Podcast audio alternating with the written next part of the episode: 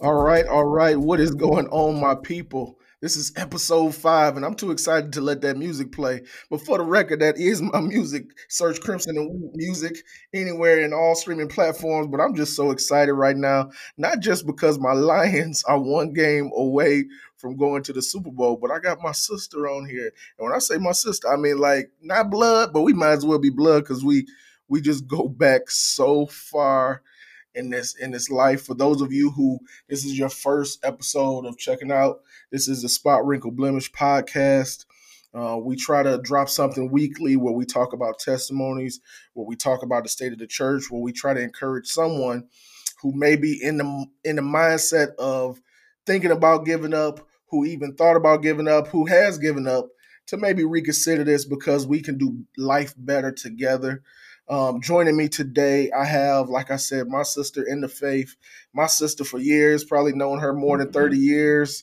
And we grew up at the same church and just it's full circle. We went to the same school at one point, went full circle even some more. And God keeps bringing us kind of in each other's lives. So I don't even know.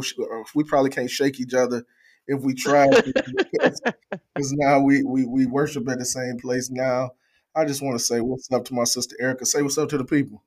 Hey, what's up, everybody? Glad to be here. It is. Let me tell y'all real quick. Rufus saved my life. Uh-oh. Because my mama dropped me off at Oakland University's campus and literally put my stuff on the curb and left. You made sure I was straight. I forever am appreciative of that. Thank you so much. Yeah, I don't even remember it like that. All I know is I was excited to see somebody that I recognized from down the way. And I said, hey, she my family. No matter what happened, I'm going to always take care of her. So yep, I appreciate it. A little different on your end. Yeah, it was just like freshman move in, curb, stuff. Hey, there's Rufus. He'll help you. Have a good one. And it was like, okay. Thank you. I'm glad to be here. Yeah, and you was like, come on, sis, let me show you around. You got me in the choir and all the stuff. So yeah. And I would be remiss if I didn't shout out Mom. She is a wonderful human being. She lights up any room that she gets in. And just as long as I've known her and her daughters, man, it's just been wonderful to see her alongside them. And you know, obviously, I know Erica's sister and all the other parts and pieces, and now our boys, our friends, our kids. That's crazy. I mean, without our involvement, they decided to be like besties at a church event and are inseparable, and it's crazy. Yeah, because sometimes as a parent, you try to hook your kids up like, hey, hang out with this kid. He seemed like he got a good head on his shoulder. Hang out with I know his daddy. He good people. You know, go home and play with him. But this just happened, and they wound up being cool. So I'm hoping that they'll one day have a podcast or something in the future that they can laugh about this and be like, my mama know your daddy. And so it'll just be wild. But thank you, sister, for joining me on this podcast. When I reached out or when we kind of were conversing about, you know, the topics that we can kind of discuss, I know you just mentioned briefly about your testimony. So in a little bit, I would love to get into your testimony, and I would love to just hear from you because you've been in the faith probably as long as I've been in the faith, and so I would love to hear from you, just your thoughts on where we are as a church. But before we get into that, as we speak about faith, because we grew up in a faith culture. Before we get into the faith, I would love to talk about your shirt and my hat and the faith that we had to have in these Detroit Lions. How you feel about everything? How you feel about all this? This is crazy. It's go blue all the way around, isn't it? Ooh, I like that. Ooh-wee. Yep. So my Wolverines are national champions, and my Lions are about to be Super Bowl champions, and we'll take it. I think the city needs a win overall, and no better time than the present, you know? Wouldn't it be insane if in the same season? Nuts. And the draft is here this year. Oh my goodness! Nuts. Yeah, I heard that. I don't know if you're gonna be able to get people out of downtown though. Yeah, it's gonna be Crazy. They did good by not giving us one more home game, because I heard the city get like $20 million in revenue, like just with the people just down there circulating money and hotels and all these bars and everything. That's crazy. Yep. That is. So that's and they're expecting the same for the draft. Anywhere between 20 and 40 million in revenue just for that weekend. That's insane. So you really into this sports thing? I am. How did that happen? My dad is an avid sports fan. He played all the sports: basketball, baseball, football, golf.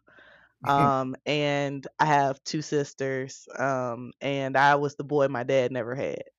So it was up to me to carry on some type of sports legacy. And so I played ball growing up. I played football as well. I played PAL before they was even letting girls in for real. Wow. Yep. I played for the Cubs and, got knocked around a little bit. And then my mom was like, enough.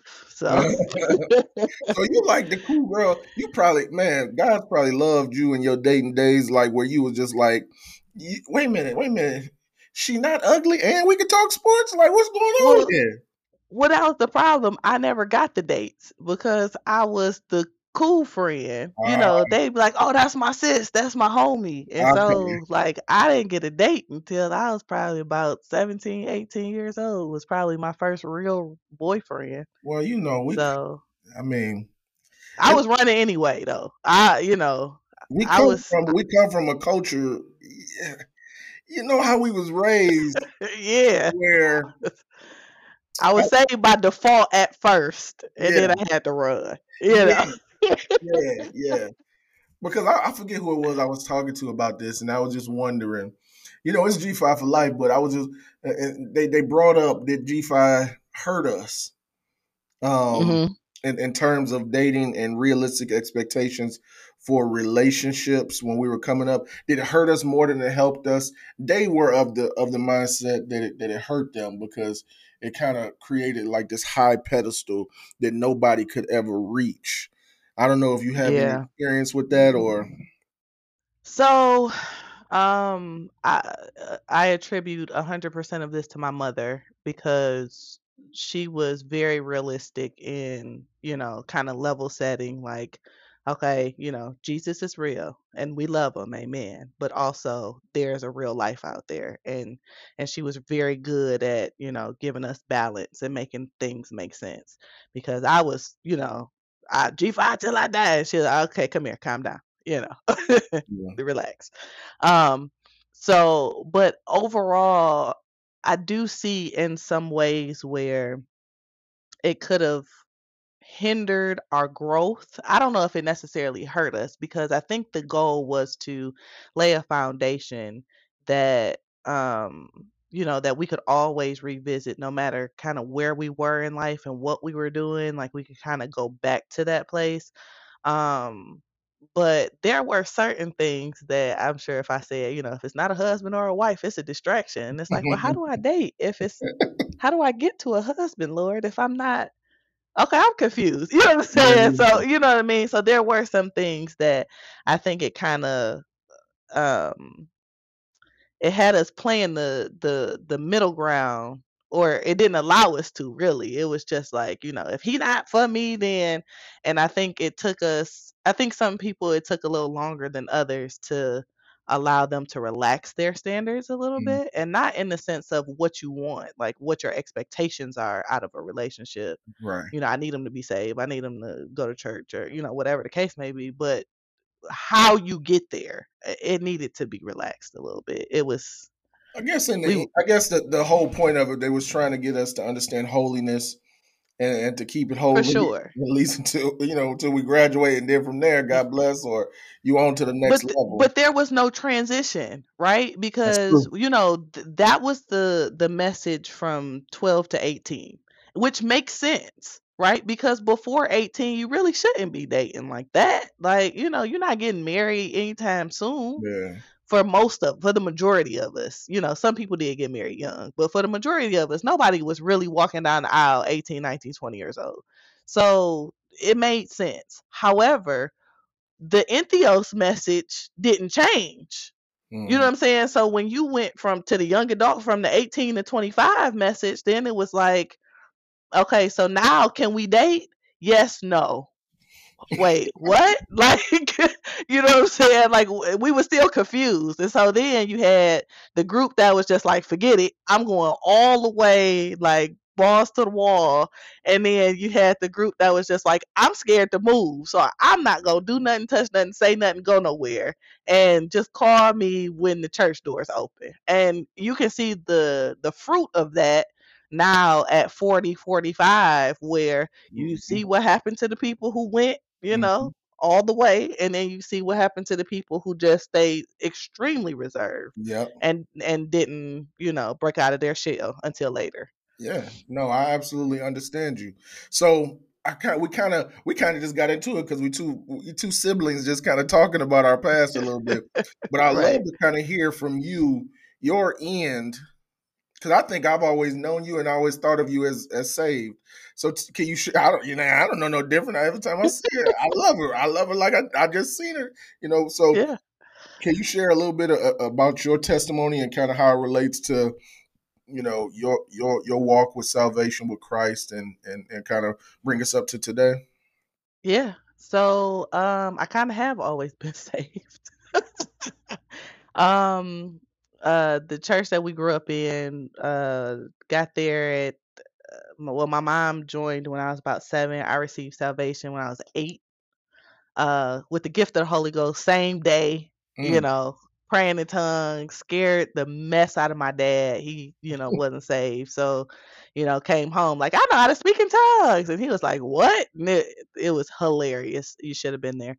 And always was like, I believed everything at face value. And so honestly, my childhood was like, I was the faith kid. You know what I'm saying? Like, there was nothing that you could tell me that was opposite of, you know, what the word said. You know, it was just like, hey, if God said it, I believed it, and that was it. And it worked. Like, it worked. So much so that I tried to join the youth department early and got in trouble. And that was a whole thing. And being too grown and mannish. Yep. I snuck in at 11. They was like, wait a minute, how old are you? Like, don't worry about that. So I got to college and, you know, still was, you know, I always had my faith, but really was like in a transition period because this was the first time that I didn't have church. Right. Yeah. I didn't have a building to go to. Yeah. And so although, you know, there were campus ministries and stuff, that's different. And then, you know, we had friends like, you know, in high school, like you don't realize that community that's kind of just built and given to you. Yeah. And then what happens when you go to college and then that community is just kind of taken from you. And so you had a strong foundation, but the foundation couldn't uproot and come with you. So you had to find how to, you know.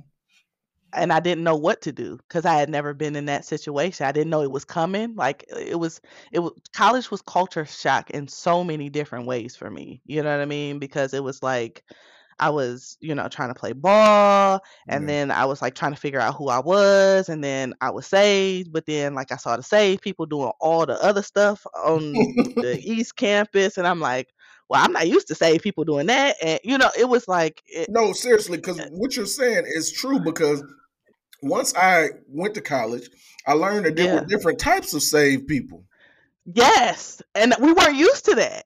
Like, because everybody was like one band, one sound. Like, you know what I mean? Yeah. And even denominations, I guess I was exposed, but I wasn't exposed until I went to college and learned about how different denominations treat God and treat the word and treat worship and treat this and treat holiness. And belief systems. Yeah. And so it's like, wait, what happened? Like, you know, and when you start talking to people, you're like, you know, salvation is Romans 8, 9, and 10. Like that's what we know, you know? Yeah. And then when people start throwing other stuff in the mix, you're like, well, wait a minute, where'd you hear that from?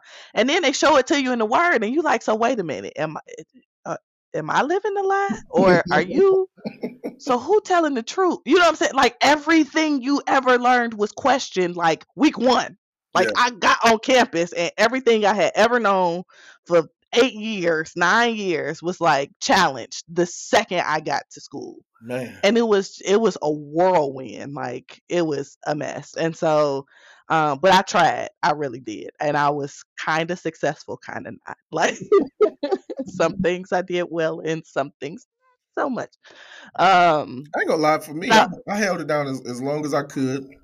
You know, college made sinning a lot easier. Man, it was so available. It was very in available. Ways that it was not before. Oh my goodness. Oh, the story. I need somebody out there from my college years. Come on the show. And we can laugh about it now. We can laugh because we are all in our, you know, high 30s, early 40s, you know, so but go ahead. My bad. Yeah. Yep. It took me back. Then you know, I flunked out of school actually. Me and Oakland didn't get along. Me and bio, I couldn't pass biology. As a sports medicine major, it's required. So I ended up, and I was going to lose my scholarship. I was on an academic scholarship. So I transferred to Eastern and finished Eastern. And I was there and I joined a fraternity, a Christian fraternity, and you know, was like rededicated my life to Christ, and you know, all was well. Looking back at the Christian fraternity situation, was that a good experience for you? Was that, you know, give me just absolutely. They listen. First of all, some of my best friends I met that I still have to this day. I met through that organization, and then second, I felt like it was the best ministry opportunity that I had at the time, as far as mentorship, as far as leadership, as far as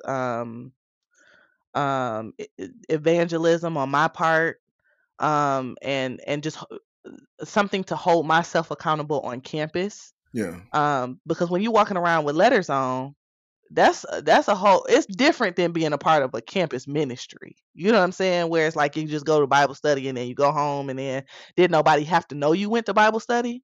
Gotcha. Then having Greek letters on your chest every day. And now you represent that org all day, you know what I'm saying? So if you could do it again, you would.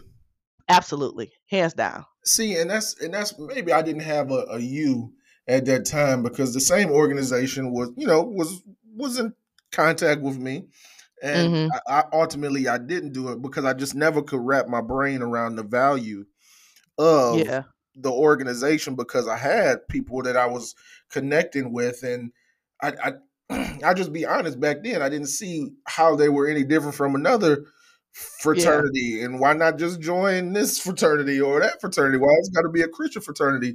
And to me, it was like, okay, is this just like a watered down this, that, or whatever, but it's wonderful to hear you kind of speak about it as something that you do not regret. That's something that you definitely grew from, that you have wonderful relationships and it made you stronger and it came at a time when you needed it the most. So that's wonderful to hear. Absolutely. And to be really honest with you, they taught me things and opened me up spiritually to things that I had never been introduced to in traditional church, like the prophetic, like, spiritual gifts. I mean, we heard about spiritual gifts, but we never really tapped into spiritual gifts in like a church setting. You know what I mean?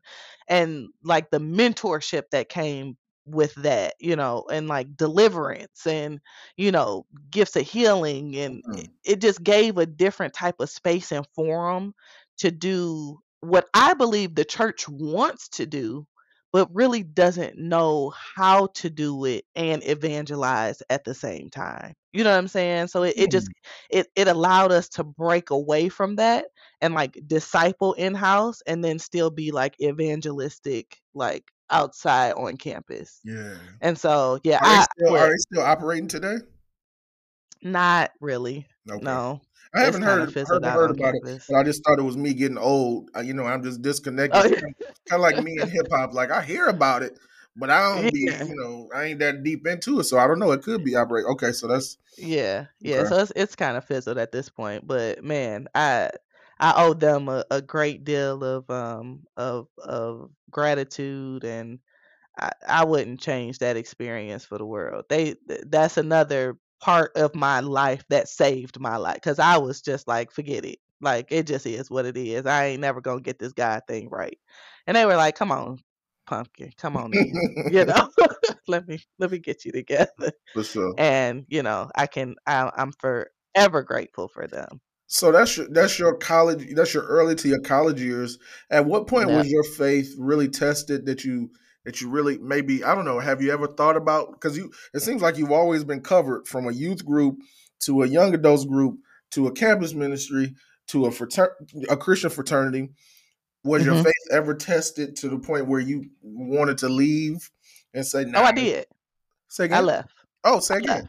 Okay. Yeah. So, I thought you would saved your whole life. I didn't know. Oh, no, I didn't know. No, I went ahead and well, so that's the thing. Like, I still was like saved in like within, but sure. Like the whole church thing, I was done. So I'm gonna speed it up real quick. Ask questions if I'm going too fast. So after college, met my husband, got married. He's a musician. And so with him being a musician, he played at different churches a lot. So we didn't necessarily have a church home. We just played at churches, you know what I mean? Because he is a vendor at that point, right? Quite a break on and I saw the ugliest parts of church when they start dealing with money. What you mean? So church always deal with money, right? The tithes and offerings. But that's when it's coming in. Oh, they're loving. Oh, fantastic. You said what? Thank you for your donation. Uh-oh. But when it's got to be paid out. Uh-oh. Oh, that's a whole different ball game, baby. Oh, see? And so seeing that firsthand, I had never been involved in church like that. I was a congregant. I came, I served, and I left. Like, it wasn't that serious. So seeing like kind of the inner workings of the church, seeing how they treated their contractors, seeing how important money was, seeing how some pastors were living their lives outside of what they preached on Sundays. Mm-hmm. It was extremely frustrating, especially when you have a call and you know what I mean? And I would just show up like, hey, I help with your praise team, or I help sing, or I help, you know, your administrative team, or, you know, wherever you can use me, fine. And then, you know, you get in a couple years and it's just like, okay, nope. Mm-mm. So for you, it was incorporating the business side of things that changed kind of. Yeah. So what happened? Extremely long story short, it was just church after church. It was like church hurt was building, right? So it was a different situation at every church, but it would be like we would go in, we would give our all. And you know, my husband saved, so it's not like he was just playing and he was like leaving and smoking and drinking or, you know, doing anything like that would be frowned upon in the church. You know what I mean? Like, we was coming, we was doing our job, and we was leaving. But it would just be like we would come in and they would just be like, we ain't got no money this Sunday. Or, you know, they just weren't integral. And then it would be your fault that they aren't integral. And so, and then me, I can't shut up. So I'm calling them out on not being integral. And now I'm the enemy. And so it's like, but y'all ain't got no money. Y'all hiring people and y'all ain't got no money, but that's my fault. Oh, okay, cool. So 4, 5, 6 churches later, I don't want it no more. I don't want to be a part of it no more. Right after that, COVID hits. Mm. And so ain't no churches. Right. Ain't no plan. Ain't no money. So, you know, we're here. And in that season, I probably went through the worst depression, and it didn't have anything to do with COVID. It was, God, I feel like you left me. Ooh. Because I married this man you told me to marry. Yeah. We ain't got no church home. I ain't been fed. All these church folks have done us wrong, and I'm turning cheeks. I ain't got another cheek to turn. and listen, I can cuss, so I gotta hold my tongue. And then, you know, the funk hits the fan, and we ain't got nothing to show for it. So, I guess what are we doing? I never thought about that. How it affected people that needed churches to survive on the business side, the financial side, what happened during COVID. Plus, during COVID, everybody for a little bit of time, we had to feed ourselves spiritually. Yeah. And you know, because the churches couldn't even figure it out. Like they hadn't figured out how to do a Zoom church service or whatever, you know. And that's if you had a church that you was connected to. Exactly. And so at that point, it was just like, I quit because I got this in me. Ain't nobody using my gifts. I'm thinking I'm hearing from you. I'm getting done wrong. I'm with him. He mad. I'm mad. I can't, like, we ain't helping each other. I'm over it. So did your mentality about the church, about God, about the business side, did that ever affect the marriage at all, or did y'all stay pretty united in that and y'all was just like, forget it? So yes, it did, because I felt like they saw us as workers, but they never saw us as people. You know what I mean? Like we were just a check to sign. But nobody cared. Like I'm giving to your church, but as a pastor or a practitioner, you don't care about me as a person. You care about what I can give to your ministry. And so you go 5, 6, 7, 8 years. Ultimately, it was 8 years of us not having a church home specifically, but just serving at these churches and helping out. We're not getting fed like we're members, but we're giving like we're members. Right. So time, energy, money. Yeah. Right. And so now, but I started to resent my husband because you put me here. You got me into this. Right. Because you're the musician. Yeah. I was fine. Yeah. I had a church home. Yeah. I went to church every Sunday. I was Gucci. So, you know, then it was that part of it that was just like, and then I was mad at God because it was like, you told me to be with him. And now I just feel like I'm just left out in the cold, and ain't nobody got my back. The church ain't got my back. He ain't got my back. Jesus ain't got my back. What am I doing? That's heavy. Yeah. That's extremely heavy. I'm curious how you made it through that situation. Are you just that much of a superwoman that you pulled your whole situation up, or what happened with that? So it's honestly, it was 2 years of F it. Like I'm over it all. I'm going to live the life that I think I should live aside from being a model Christian, right? So obviously there is nothing that you can do to get these Christian principles out of you. It really isn't. Like, you know what I'm saying? Like seed time and harvest is in us. It is nothing you can do about it. You know what I'm saying? So even if I'm not tithed into a church, I'm going to give to the poor. If I feel like I should be giving to a cause, I'm going to give. Like there's nothing you can do about certain aspects of what you know and who you are and what's been invested in you.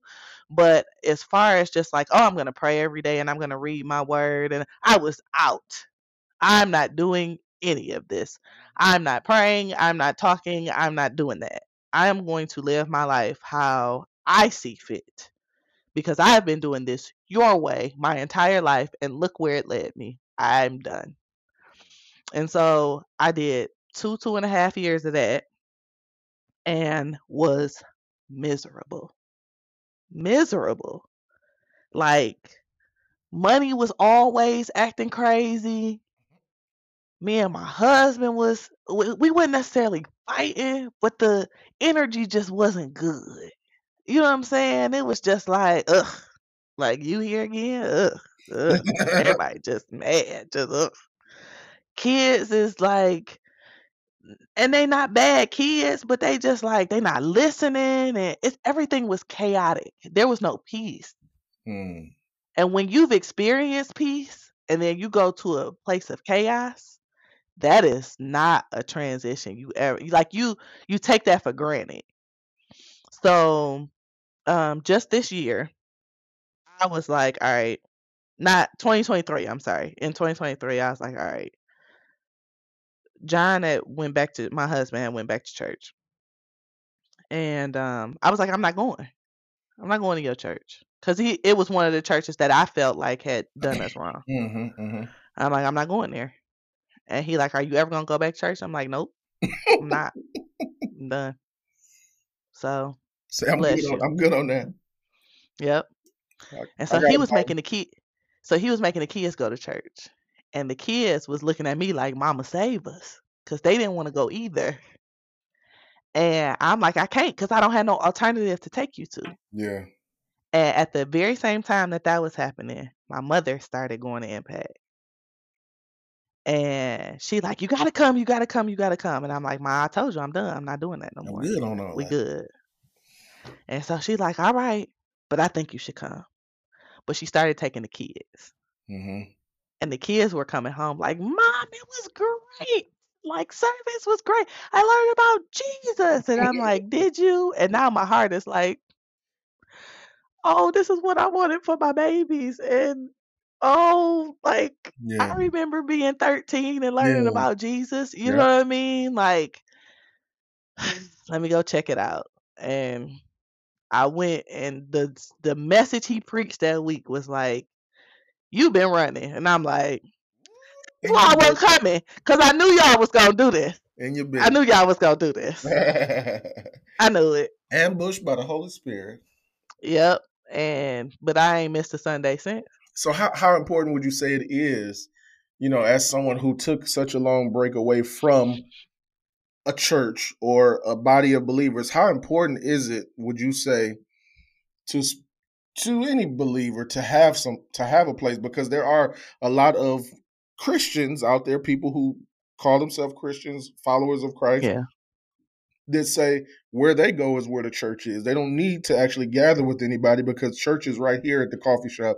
Church is in my kitchen table. So I don't need to go be around nobody, receive from somebody, fellowship with somebody. What would you say to that? That is 100% correct. You are the church, and you don't necessarily need that for salvation.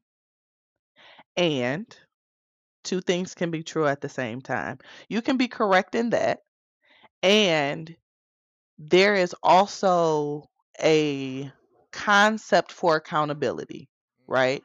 And what church does on Sundays, it doesn't save you. It doesn't make you become a better Christian in the sense of, you know, your service or, you know, like I'm getting into heaven first because I go to church every Sunday. It's not like that, but it does make you accountable to something. It makes you like, okay, if I have to get up and go to church, then, you know, I know that even if I didn't open the Bible by myself, the other 6 days this week, I know I'm going to get some word.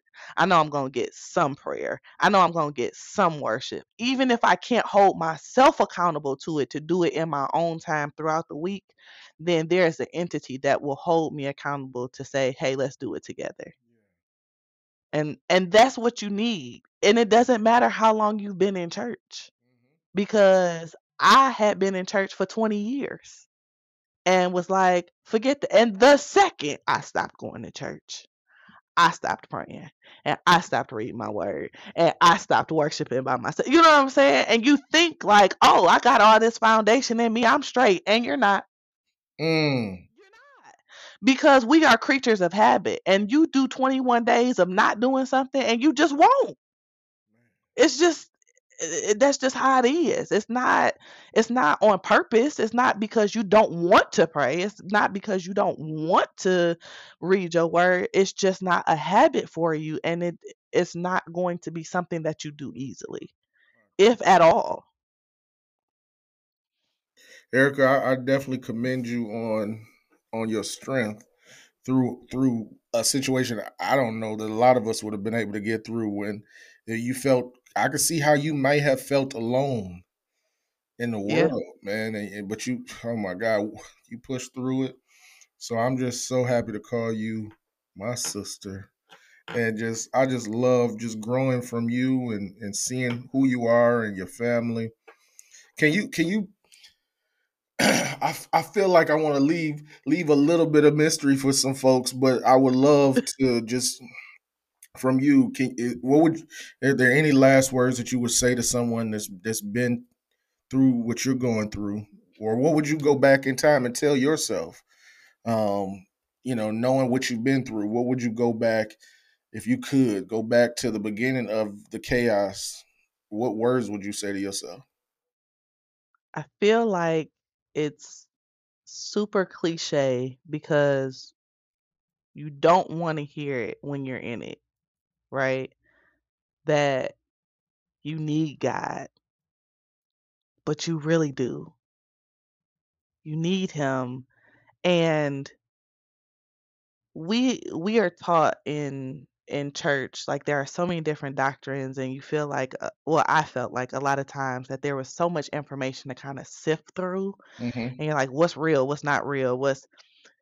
One thing I have learned is there are 150 versions of the Bible. There are books all over the place. There are all these different types of religions. One thing that you can never negate is your personal experience. And once you have a personal experience with God, you can never forget that.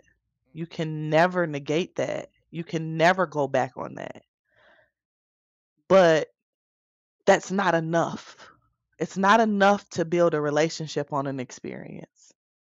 That's just like going on a really good date with an individual and then being like, I'm going to marry you for 40 years because you took me out one time and it was really good.